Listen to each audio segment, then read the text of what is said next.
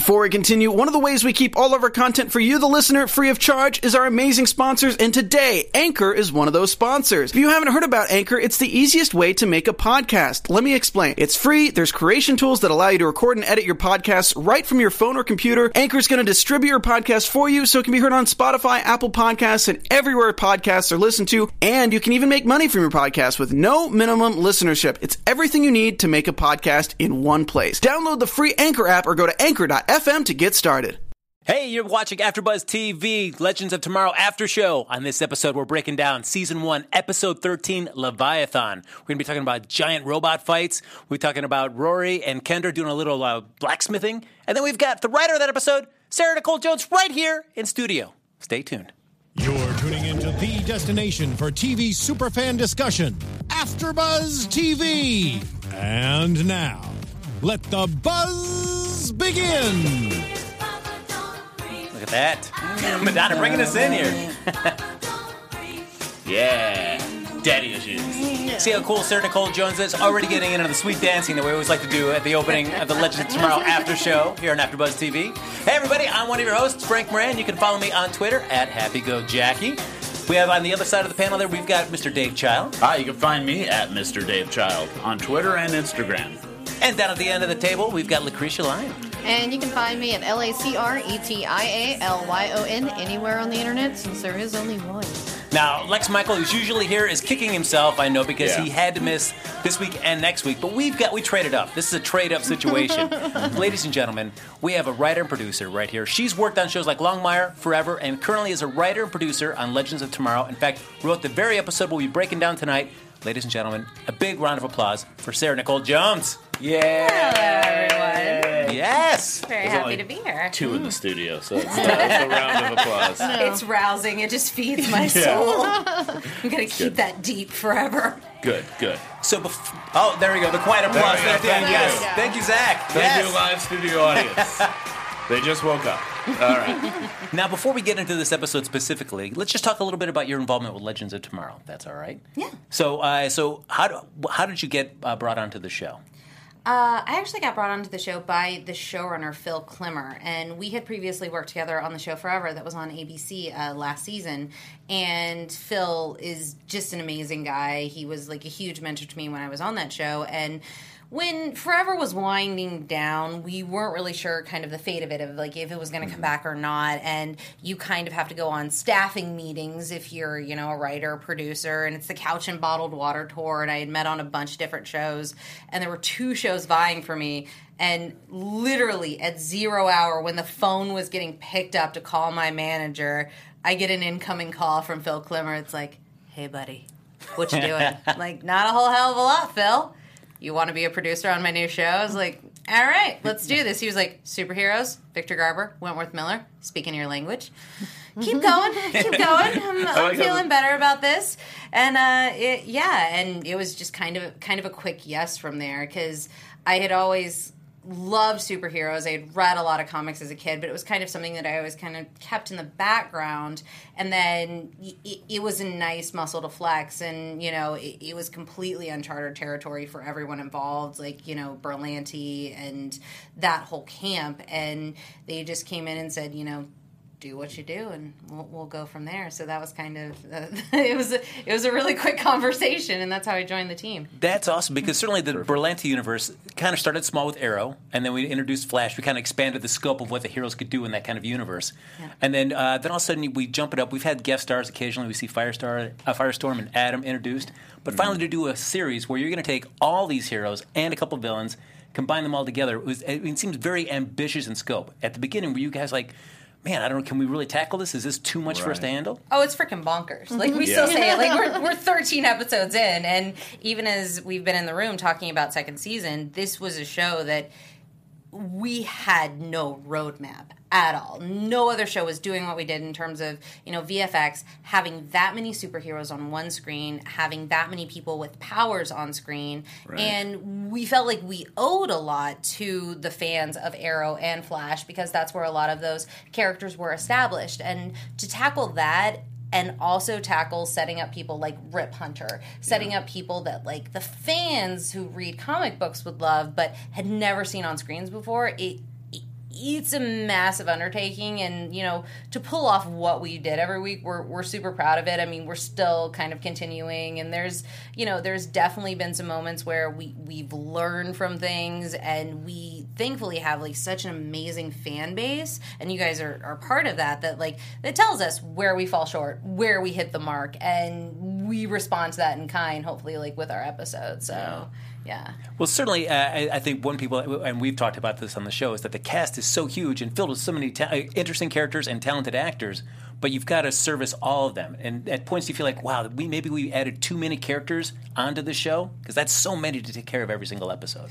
Yeah, uh, there's there's definitely been a couple times where I'm like, I write a scene that, that that's a two page scene, and then I remember that eight people have to talk, right. and yeah. I have to set up like three or four different storylines. yeah. I was like, all right, go back to the drawing board. Let's see how we do. And, you know, it, it's again figuring out the chemistry of the show. And kind of as we're going into second season, we're really excited because something that we've been toying around with is something that we did early in season one, which was kind of pairing people off and going off mm-hmm. on side missions and making it more about like one person's journey or a pair's journey for the episode. And so we can really dig deep in and, you know, see kind of the transitions that they make, the choices that they make. So that's something that we're we're working towards, and that's something that first season really helped us to figure out. But right. very early on, we were definitely like, all right. Eight dudes and gals on a spaceship, and they all got to do something. Yeah, and oh uh, my god! And also, they're time traveling too, which is something so simple and not very convoluted at all. no. So did you work on like did you work on the rules of time travel? Like what what had to happen and how how the time travel in this world works? We kind of did, and okay. there there have been mm-hmm. yeah, kind of kind of no no we we had one set in stone rule that we right. tried to adhere to, which is you can never go back to a time that you yourself took part in. Right. So if I am giving this interview right now and something goes terribly wrong, God forbid, uh-huh. I can't go back to 20 minutes before this interview and intervene because I already took part in that. So that was okay. our one governing rule kind of going forward. And we have attached other rules in the process and some have worked some have not so much worked but we try always right. to stick to that one thing and you know it, it is daunting and when you're all sitting there again on a show that has no roadmap whatsoever you're you're kind of trying to pull all your rules of time travel that you've always had be it from back to the future be it from doctor who like we've all thrown in in the writers room it's like Hot well on doctor machine. who time just needs to happen sometimes. Yeah. Do you recall wobbly. a certain episode called Waters of Mars? Yes. yes. I think that would work well for us. yeah. And so we just kind of we kind of go from there, and it, it, it's what works best for our characters. Always, like mm-hmm. we say, it's just like what showcases the character dynamics, and the rules always always kind of come from that. Cool. But uh, that's always been our number one rule. I would mention the challenge is, say you're Geoff Johns, you're writing the Justice League, I mean, and you've got seven or eight characters in there. You, you're the, basically you're dealing maybe with your editor, uh, but otherwise you're pretty much just writing that whole thing without any other other influence. But mm-hmm. when you're sitting in the writers' room and you've got so many other writers too, everybody's got different opinions on how time travel works exactly. Mm-hmm. How much of these characters should be focused on? How much Vandal Savage should be focused on? How easy is it to kind of get a consensus? Has it been this season to kind of like, all right, we gotta, how much we gotta keep going in a certain direction? Well, we go in in the beginning with with Phil Klemmer and Mark Guggenheim, who are our chief showrunners, and Greg Berlanti um, always comes in kind of with his input too, because he's very much involved with you know the superheroes in this canon, and he loves it so much.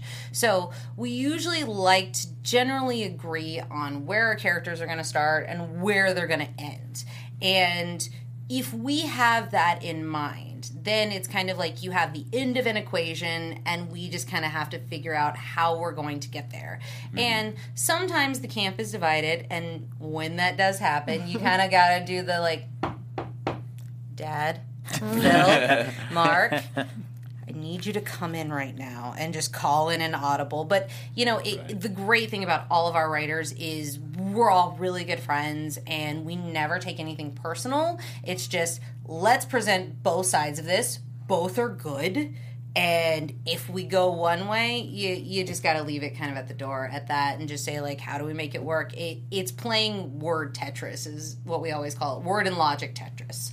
Of like, we need to end up here.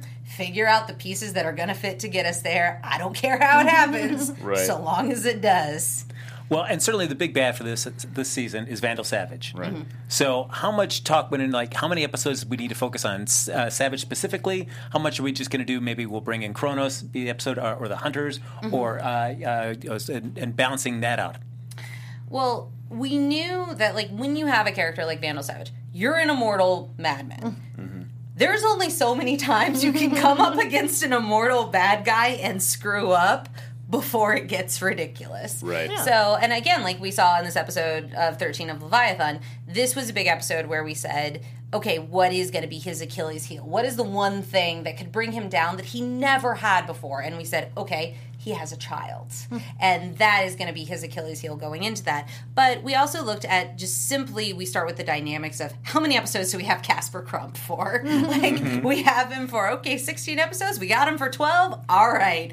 What do we have to fill kind of in between that? And we didn't always want it to just be focused on one thing because it's such a big universe in time travel. Like, we had a Time Pirates episode. We have people that are screwing up the timeline. We want a Time Masters episode. And, you know, coming down the line, not to spoil too much that you kind of see in the promos, is like the Time Masters are, you know, going to factor very heavily kind of mm-hmm. towards the end. And so we we kind of filled in the blanks as much as possible and also figured out like when we do want Vandal Savage in an episode, how do we want him? Is he going to actually be the big bad or is he going to be the power behind the big bad? And from the beginning we said, you know, he was always the one whispering in the ear of dictators and Yeah. world powers and all of that going forward. So, you know, if we can just have that be the focus and then he's just kind of moving around in the background, that's part of it. You know, like 110 was a lot of him doing that, which was our um, Perdegaton episode. Right. Yeah.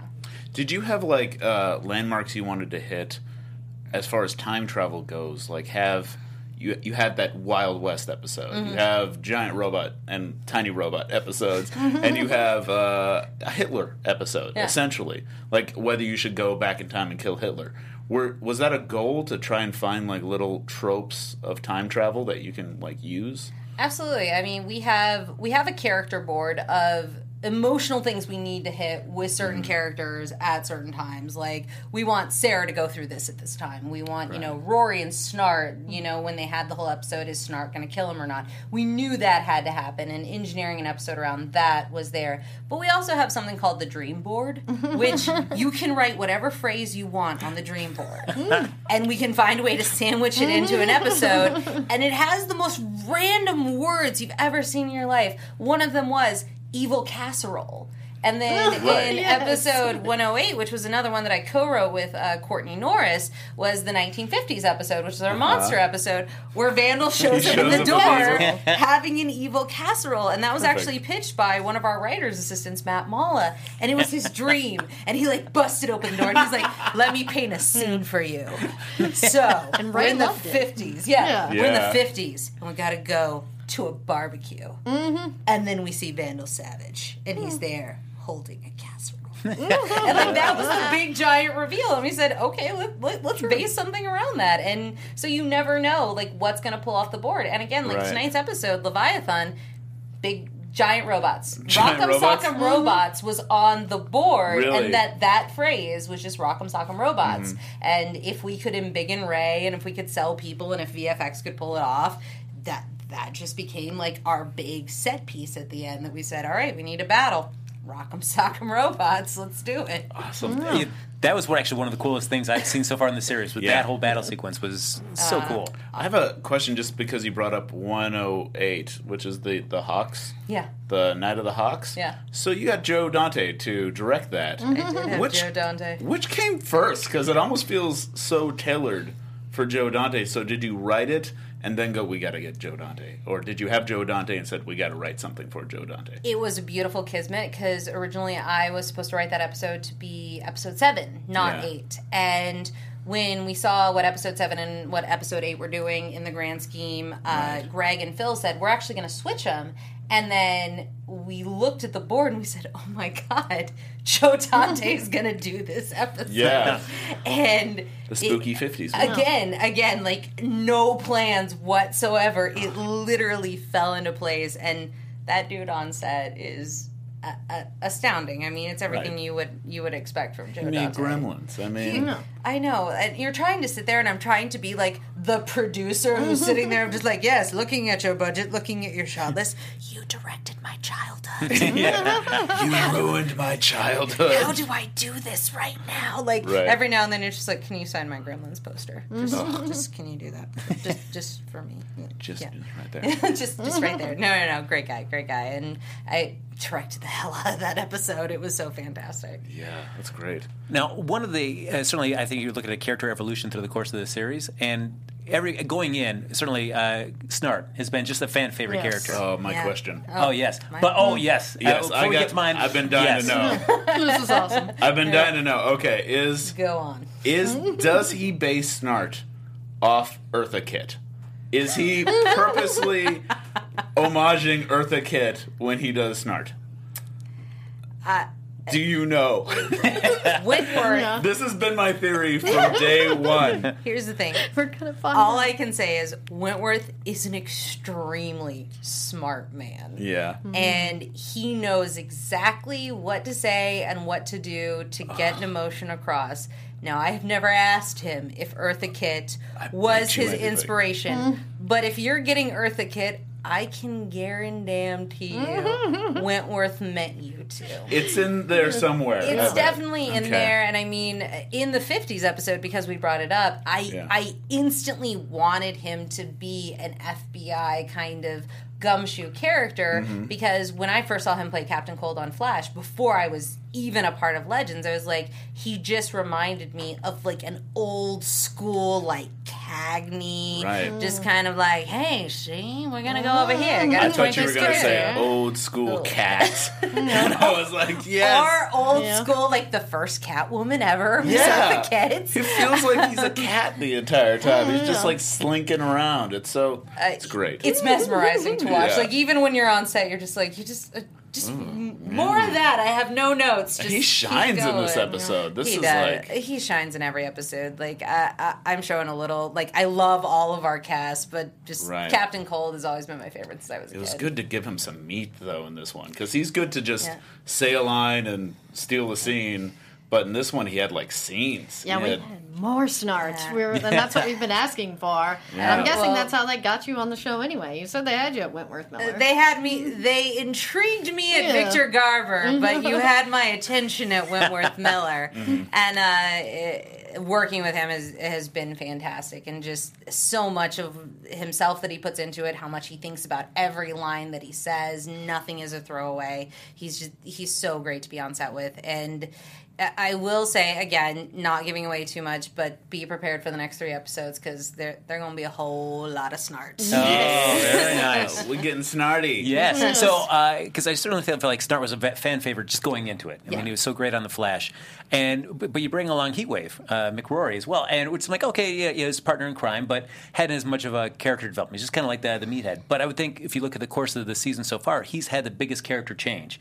And yet, the challenges of the show are that you can't. Where he talks about that change, we have to show off. You have to talk about it. You can't show it. You have to talk about it because you have to mm-hmm. deal with so many characters. Yeah. Was that kind of frustrating to have? You want to make this change in this character, but you're kind of hamstrung by the conceit of the show that you can't delve into. You can't devote a whole episode to Mick Rory's transformation. Yeah, and that is that is a big thing. Again, like as I was saying, when we're figuring out the show and seeing what people respond to, and people want to know more about Rory and that change, and people want to know more about like Sarah and how she's reacting to things. That's something that we're really taking to heart season two about having people having these uh, individual journeys and really kind of going into it but especially with the chronos thing because it was such a big shift we we've always strived in like this episode and episodes going forward to just give him a little bit more of a tinge of just patience and understanding because Heatwave was always the hothead. Mm-hmm. And, you know, he flies off the handle a lot of times, but since becoming Chronos, he spent lifetimes at the vanishing point. So he has a huge grasp of understanding of time travel. He has a huge grasp of just how people are going to react to certain situations. He still is who he's always going to be at his heart with the team, but especially in the in the episodes you're going to see in in the next 3 weeks, we have definitely shaded him to be a much more, you know, mature and, you know, patient person and that's something I think we're we're going to bring to the forefront in season 2. He's still always going to be Mick Rory. He's still going to be always the wisecracker. He's going to be that person at his heart because that's what the time masters couldn't take away from him because if they had extracted that then he he wouldn't be who he was and he wouldn't be able to come back from being Chronos. So we we like to always dance that line with him of like one half is Chronos, one half is the heat wave that we've always loved. So And I feel like one other relationship I just want to touch on before we get talking about this Mm-hmm. episode is the the Kendra Ray relationship. and certainly it's been very divisive. we boy. talk about it here as well. Yeah, we talk about it a Yes, lot. and I'm sure it's on Twitter, and people are very divisive. Man, do we, it. Yes. we love it. totally. Oh, I totally part of buy the it. show. I feel great about it. and how challenging it is for you because you've set it up so much that uh, Kendra and Carter are kind of you know destined to be soulmates forever. And I mean, and it seems like at every episode you're both trying to build them up and also tear them down constantly. And it seems like such a challenge to be able to have. I feel like audiences have a tough time investing in the Ray Kendra relationship, knowing that well, why should we? Because you keep constantly telling us that it's doomed to fail. Yeah, it, it, it's interesting, kind of the line we've danced with the two of them because originally we we wanted it to feel kind of like a a doomed romance, Right. but. The thing about Ray Palmer hmm. always to remember is he is the unflinching optimist. Yeah. Even That's if you say, don't go down that dark alleyway, you're going to die, Ray's like, I brought a flashlight. Yeah. And things are going to be okay. And, you know, audiences have really responded to that in the past. And, you know, people who are fans of Ray Palmer have been cheering them on, you know, every step of the way. And we've always kind of liked to tease that Carter's mm-hmm. always in the background. Mm-hmm. Sometimes that tease has come off as a sledgehammer, I think. Right. So, you know, going forward, we're we've definitely learned from that. but uh, and and it's no and it's no reflection on kind of the team and how they've played it because I think you know Ciara and Brandon have an amazing chemistry together. They work really well together, but it's also we're battling a mythology too Yeah. of how do you stay true to the mythology of the Hawks and how they've always stayed together, and also Right. keep you know Ray Palmer into that mix, which you know I love Brandon and I love Ray as a character. Sometimes I feel like he's doomed to be in the friend zone, Yeah. and Yeah. and I'm just like I just need to give that guy a win. I just like yeah, he please. keeps. I feel so bad for him too Yeah. because he keeps. He keeps trying to get with the girl who's destined for someone else, and it's just, dude. Yeah, like your Felicity fiance too. dies, Yeah. Felicity Yeah. leaves you. I'm just like, one day Ray's just gonna nail it, and he's gonna be the one like. Is this real? Is this happening? Like, Is she likes happening? me. No one's gonna take her away, right? We're Right. getting married and we love one another. See, and I think that's the reason I don't like the Ray and Kendra Ray uh, relationship mm-hmm. is because I love Ray. Like his eternal optimism. I mean, he's so much like Brandon's other show, Chuck. Mm-hmm. Like he's very much the Chuck character. So you're like rooting for him to get the girl, but like with Kendra, it's like you know that's not going to happen. So it's like they're doomed, and I'm like, I don't want Right Ray to be hurt. I, yeah, and Yeah. I, I will say at the end, I think Ray is going to learn something from this oh, relationship, yeah. whether he ends up with Kendra or whether he doesn't. I will not say either way, mm-hmm. but you know, I think he he is going to learn a, a lot from this, also about himself, which you know we, we do in all our I mean, he did just learn how to grow to 200 feet. So you know, Yeah. you know, that's gotta the more you, the that's more gotta you help. you know, That helps with the ladies. It helps with the ladies. That's right. Hey, ladies, I can grow to 200 feet. I don't shrink anymore. I grow. Yeah. So, uh, speaking of, uh, we're talking about Ray growing. We're talking about this episode of Leviathan. How long did you have Ray turning into a, a giant-sized version of himself? How long was that just sitting in your back pocket, or was that just something that popped up? Like for this episode, it was just like, oh yeah, that's what he should do. Right. About a day. Uh, uh, we were we were kind of just breaking the episode and you know figuring out what we wanted that big set piece to be, we knew we wanted Savage to have an ultimate weapon, and we weren't sure what that ultimate weapon was going to be. We just knew that it wanted to like level towns, and what was something we hadn't seen before, and what was an escalation from weapons we had seen in the future. In in episode ten, we saw Right. that Ray's Atom suit was being used as you know kind of a militant police force, and we're like, okay, well now let's go twenty years in the future. What would Savage have done with that technology? And then you slowly all turn to the mm-hmm. giant idea board and you see Rock'em Sock'em robots. Hmm. Right. And then we go, okay, could Ray grow because he can shrink? Like, could that work? And then you go to Greg Berlanti, and that's one of those. Greg, sit down. I've got a mm-hmm. pitch for you. Ray can shrink, but can grow? And then Greg said yes, and we we went from there. So I, I'd like to say that, like, yes, we always had that plan. This was a big thought for the season. No, it was like a day. Do you have trouble now that you've introduced the idea that he can grow to giant size and stomp on people? Is that going to be something like, do we make him grow again? No, we, we can't do that. But, but he can grow again. Is that something you now have to face? That having like that power now? It's something we have to face with all our characters, in all honesty, because I mean, in the second episode of the season, we saw Firestorm take a nuclear weapon, Right. blow it up, and then absorb the energy. And mm-hmm. after you see someone with powers like that, you know, Jax and Stein getting mm. like hit by a bad guy in a fight really doesn't have the same resonance. You Yeah. absorbed a nuke, dude.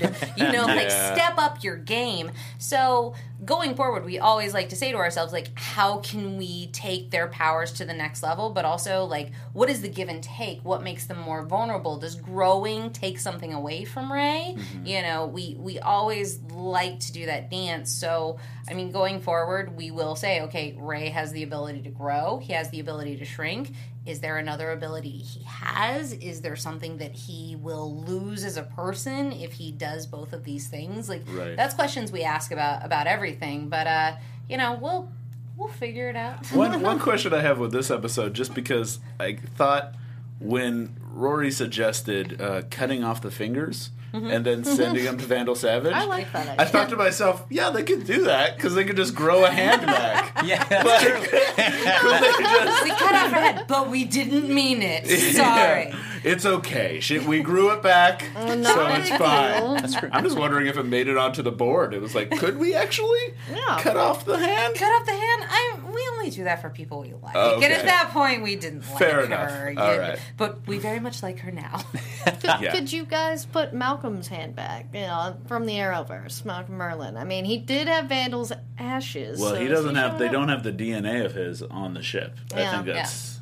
You, you have to have a DNA profile But in on the order to ship. do it. I love that we Yeah. make up fake Yeah. science like Yeah. all the Yeah, time that in from the the room. room. Like That's what you need to do. the best part is when you start pitching Yeah. fake science to people and you're like, okay, so they're going to be traveling through time using tetrahedron particles, and you'll just see Mark and Phil go, wait, wait, wait, that part didn't make sense. None of it will make Yeah. sense. It's time travel. Don't think about it too It's hard. just like, I'm pitching you my fake rules. Right. I'm And just as you up with mentioned, uh, mentioned the, uh, it's one thing to to write this episode and have this great fight between Ray and Leviathan, but then you've got to. It's not like we're doing one of the big fight scenes where everybody's involved and they're just doing hand to hand combat. This one is really heavily uh, in the VFX department. Yes. How how much have you learned in terms of working with the VFX department about like what's achievable on this sort of scale and this kind of budget in a 16 episode series? Uh, a lot because i mean just in my experience as a producer and a writer you know i dealt with some vfx but it's like a smoke cloud in the distance and it's mm-hmm. like that costs $500 we have entire meetings that are dedicated purely to vfx where we just go through the script and it just starts off with how much money we have to spend what's it going to look like? What are the scenes it's going to feature most prominently and how much bang we can get out of our buck in that moment? And luckily we work with an amazing crew at, at encore vfx you know uh, our guys especially in this episode I'm just saying, submit it for an Emmy because that giant robot was astounding. Yeah. Like Yeah. I Yeah. didn't even know if it could be pulled out. Like half the time when I when I write the script, we we do the pie in the sky script, which is show the robot as much as possible, have this many fights, this many laser blast, and then I turn it in. And then we have the meeting of what can actually be pulled off. Right. And uh, they exceeded my expectations beyond all bounds and you know you you do get into the nitty gritty of how much money it cost every time some like hot girl's wings come out it's like Right. there's 12 grand on screen everybody soak it up Like, how So many that's what 12 grand looks like. that's what Yeah. 12 grand. How many laser blasts does Rip get? We only mm-hmm. get six. Arthur, do not fire your gun mm-hmm. more than six times, please. You know, the, you, you get down to, to the brass tacks of it, but, uh, you know, I, it all usually comes out okay in the end. So is this a question like in this episode where you're like, all right, we want to have this great robot fight. It's going to be VX, VFX heavy. That's a lot of money for that scene. So uh, we're going to have to sideline Firestorm. We can't because we can't have him merge. So we're going to injure Stein so that he's kind of out of pocket. So Jax is just helping Ray, but they're not going to merge Firestorm because that's just we can't afford to show him in this particular episode. Uh, most of the time, we like to let the story talk for it. Like we knew Okay, we wanted to tell the story of you know like what happens to Jax and Stein. You know when Stein is injured, and you know have the team having to take up the mantle of protecting the refugees. That it always comes from what their characters want, not necessarily how much money we have to spend. Because there have been times where yes, we've had everybody involved in a firefight, and then mm-hmm. someone say we only have so much money. So can Firestorm flame on and then we just don't see them for the rest of the fight? Like we we've had had those moments. We've had had moments of like, okay, Snart can only fire his gun twice, so let's only feature him this much. And you know, we talk to stunts about it, but it usually kind of all comes from character. Well, that's it's also why uh, it was a good move in last the last episode where they all froze into action figure poses because that was Yeah. just perfect because you got to see everyone's kind of power, but they didn't have to move. So that must have been expensive. It was really expensive to just do that freezing thing. Oh. Yeah, because you had the 360. 360 Yeah. coats are flying up Yeah. people are frozen in motion and you have to see like fireballs yeah that was a really expensive shot it was worth it. it was it, It was was good. it was matt Maala's episode he did fantastic so uh, you know Yeah. you're welcome matt And it was interesting. uh, uh, We're talking about Firestorm briefly. Certainly, Martin Stein. Uh, I mean, since he had already been introduced on the Flash, and Jax a little bit hmm? to set everything up, but certainly, I mean, you're Victor Garber as well too, so you were already bringing a lot just along with you, just being Victor Garber. But felt like Martin Stein was a little bit more focused on, a little bit more developed than Jax was until uh, until the last episode where he got a chance to maybe change his father's future, which we don't mm-hmm. know if he's done yet or not. But it was nice to see Jax get a little bit of character development. So, in mm-hmm. terms of that, how has it been struggling? Like, oh well, you know, we really haven't really focused on Jax a lot. We still got to make sure we kind of change, uh, you know, have his character do some kind of journey through the course of the season. yeah and we've spent a lot of time figuring out just what the dynamic is going to be between the two because uh, uh, obviously there there was another half of Firestorm. Spoiler alert for those who haven't Yeah. seen Flash cute season one. Yeah, Cute. Robbie Amell Yes. and, and the evil one in Earth Hey. 2. yeah, get ready. It's Evil coming. sexy. It's coming. Um, so we have tried to spend more time just exploring their dynamic. Which uh, another episode that I wrote, which was episode four, which was White Knights, was kind of a big episode to talk about what their dynamic is as partners, as a father son relationship. You know, Jax and Stein have that that classic fight of I'm the body, you're the mind, but if I take the hit, I die, and my mom won't get to see her son come home. And it was a great scene, and both the actors, just Franz and Victor, nailed it completely of how they feel about one another. And Victor was just the protective father in the moment, and Franz was, you know, the son who was lashing out at his dad.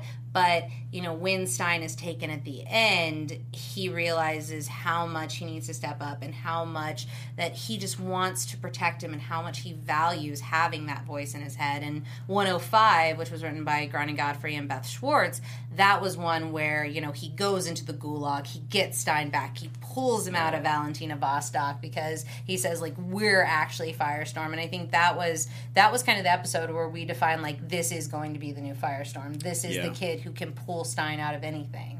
And you know, I think I think we we've done well about establishing. We still have you know a far way to go in exploring who the characters are, but uh, we we've been trying to to make him just a very definitive new character in the canon. And you know, Franz is Franz is doing great with it, and he is a huge comic book fan, so he he knows like where to go with it. Other influences bring into it. He always has great ideas, so we're we're really happy with him. Yeah, I had a question about dealing with the whole canon that you guys have created, uh, expanding from the Arrowverse and the Flashverse and all that stuff.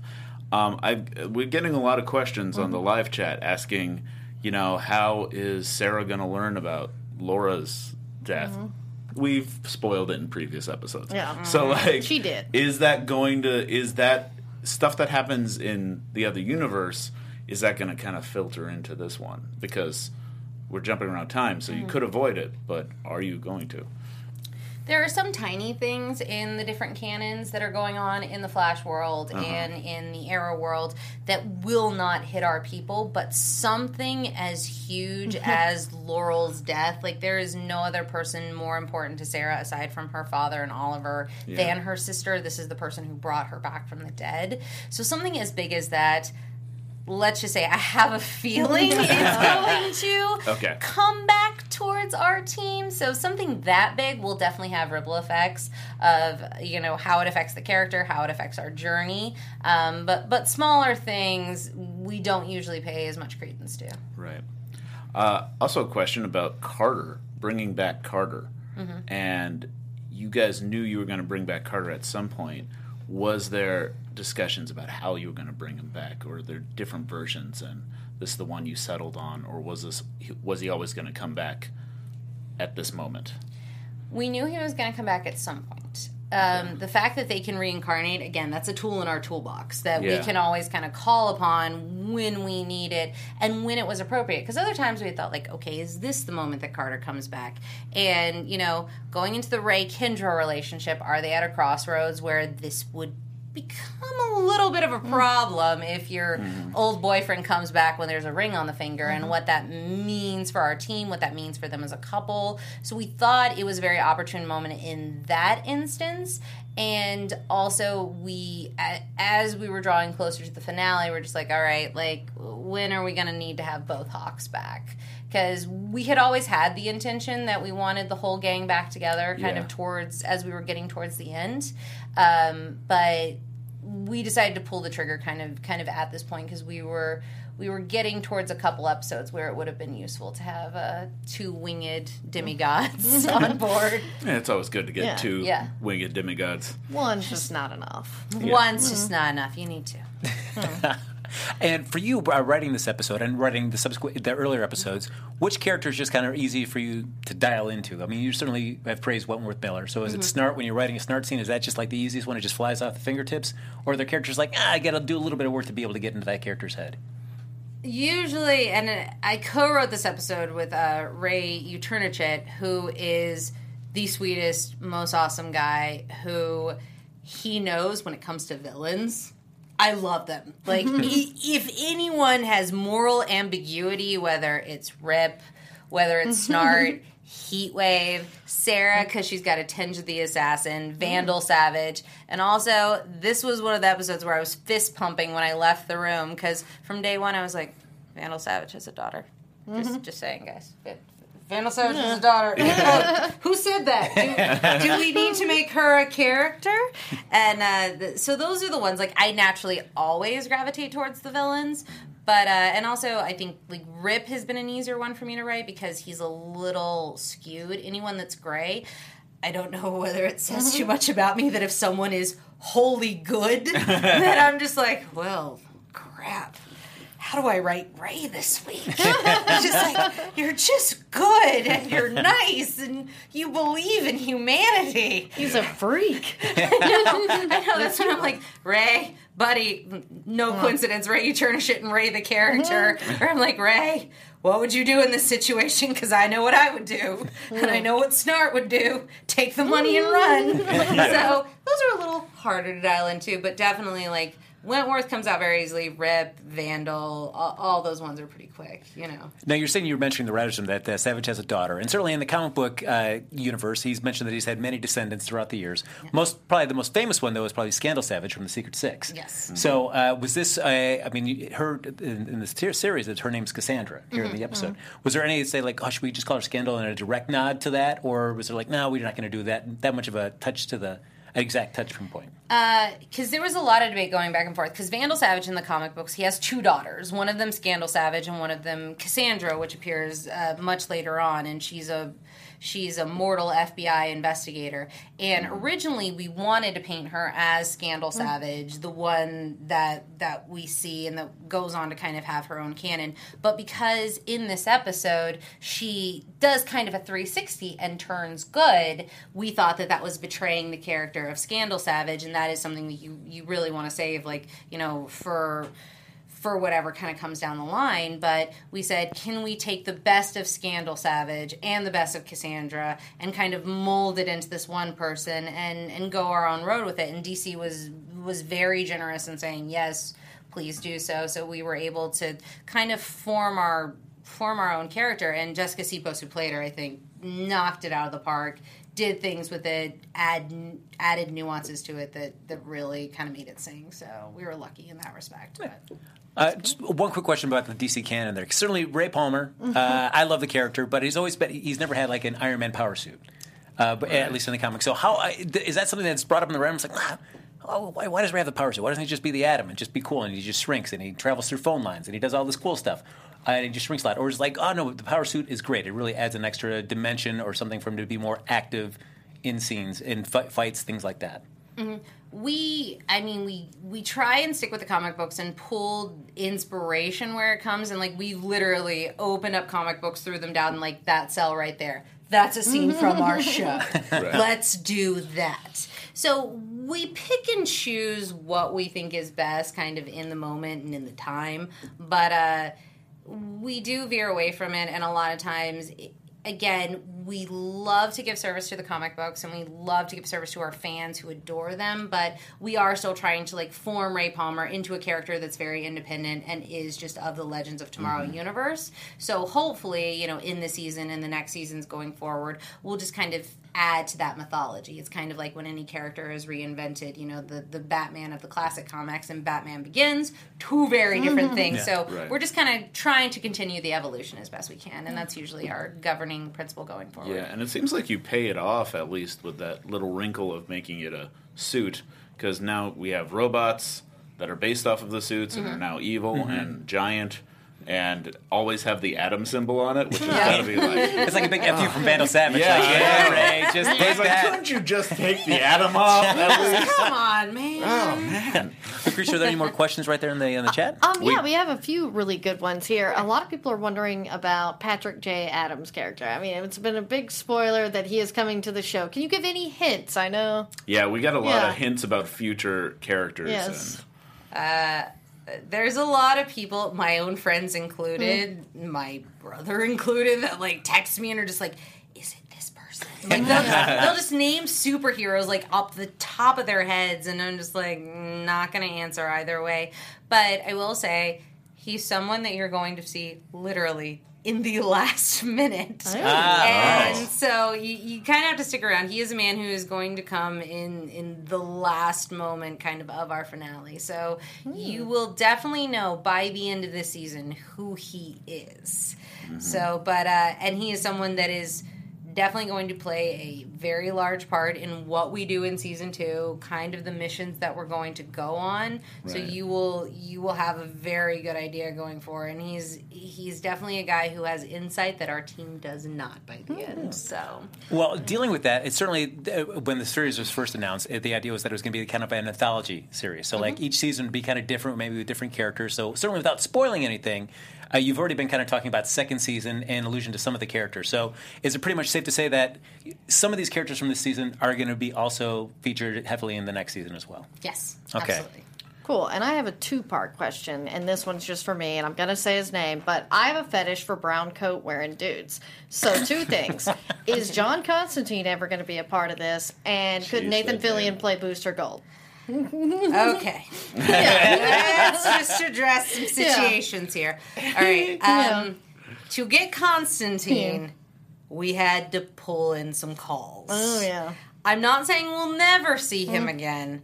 I'm just saying we flexed a lot of muscle to get him on Arrow, and but he- he was a fan favorite, I will say. And the more people talk about, it, the more people want to see something like that. Then absolutely, we try and deliver what people want. As for as for Mr. Booster Gold, Uh huh. DC has some plans for Oh. Booster Gold With Nathan, I hope. and I I don't know if they have spoken to Nathan. We met at Comic Con, had a rousing game of ping pong. I feel like we're friends. All right, now you're just bragging.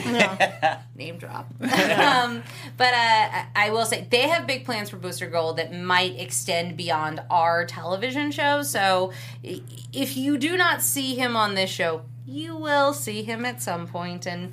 Hopefully, Mr. Fillion will play him because you know who doesn't I love got- Nathan Perfect. Fillion. And that, that's awesome. I'll offer you guys, just like I offered Joe Henderson earlier, I can provide some Constantine fanfic if you need writing. Right.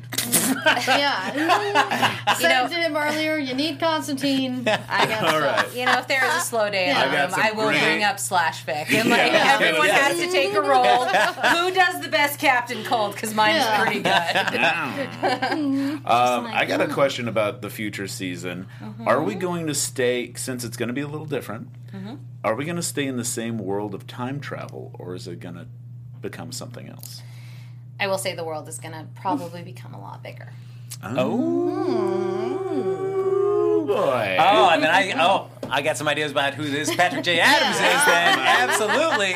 With that, all right. So I, we got to get ready to wrap up this episode. So we're gonna do ultra super fast predictions. Your AfterBuzz TV predictions. Lacretia, super fast prediction. Well, I predict that Patrick J. Adams is going to be a part of the Legion of Superheroes, maybe, that they keep Oh. throwing out there. Okay. Yeah, that's what I was going to say. Yeah. And maybe we might be going to space more? That's how it's bigger? Yeah, I'm thinking Adam Strange. That's who I'm going to throw that's out a good for. one. That's a good one. yes. So uh, look at that. That's what we're going to think about doing. Uh, before Okay. we, we got a couple minutes here to wrap it. Oh, we got a tiny bit more time. Look at that because everybody loves Sarah Nicole Jones. No. We get a little extension. We got a couple extra minutes. Quick, uh, do we have a fan question right there? Let's Let's see. see. Oh, we got a question about Oh. we are going to see a Flash crossover at some point, right? Or is Yeah. it not a definite? Is it a maybe? Because we've been hearing about maybe having an older Barry at some point. Oh, she cannot Oh, confirm okay. nor I deny cannot cannot confirm nor deny anything. Uh, all I can say is Grant Gustin is a very, very busy man. Yes. Right, And okay. so is Stephen Amell. We definitely try and have as much crossover in all the Berlanti universes as possible because everyone loves seeing that. It often comes down to just time on all of these shows, Right. how much the actors have. There's a lot of moving parts that do that. We definitely have crossovers planned in the future, and we're going to try and deliver them as much as we can. But, you know, if it doesn't come immediately, don't think that it's never going to happen. Okay. Okay. Okay. Uh, and I, so I guess we have one last question, just for you personally, Sarah. Uh, just during the course of doing this season one of Legends of Tomorrow, how what what have you learned in terms of doing the show? How have, you know what, what's worked for you? What's changed in your opinions of doing the show and something that's such so big in scope and so many characters? Wow. Um, it it's definitely taught me that there are no bad ideas. and that it, we definitely just listen to everybody involved because when you have a huge ensemble, um, our actors are so fantastic and they bring so much to their roles and they're there in the trenches, same as our crew, and they usually have great stuff to bring on board and to take back to the room. So that's been kind of the biggest thing going forward is that no one is the ultimate authority on everything. Like there have been like fans that have put forward ideas. There have been other writers, you know, actors, crew members, everyone to listen to. And that's the greatest thing about working on a superhero show because it speaks to so many people and a lot of people have great ideas and it kind of forms them all together. So it just that sense of community has been like the biggest thing to learn. So everybody, both in front and behind the camera, are a mm-hmm. real legend of tomorrow. That's great, everybody. Holy cow. We gotta end on that note. That's right, folks. That's going to do it for this episode of Legends of Tomorrow After Show. But if you want to continue the conversation, like us on Facebook, give us those sweet five stars on iTunes, follow us on Twitter, continue the conversation on there. Lacretia, if they want to continue the conversation, where can they find you? You can find me at L A C R E T I A L Y O N anywhere online. You can find me at Mr. Dave Child. Ooh, look at that. Uh, Sarah? Simple. S N J O N E S Y 3 at Twitter and Instagram and everywhere else. And you can follow me at Happy Go Jackie. Thanks so much for watching, folks. We'll see you next week with another episode of Legends Tomorrow here on AfterBuzz TV. From executive producers Maria Menounos, Kevin Undergaro, Phil Svitek, and the entire AfterBuzz TV staff, we would like to thank you for listening to the AfterBuzz TV network. To watch or listen to other after shows and post comments or questions, be sure to visit AfterBuzzTV.com. I'm Sir Richard Wentworth, and this has been a presentation of AfterBuzz TV. Buzz you later. The views expressed herein are those of the hosts only and do not necessarily reflect the views of AfterBuzz TV or its owners or principals.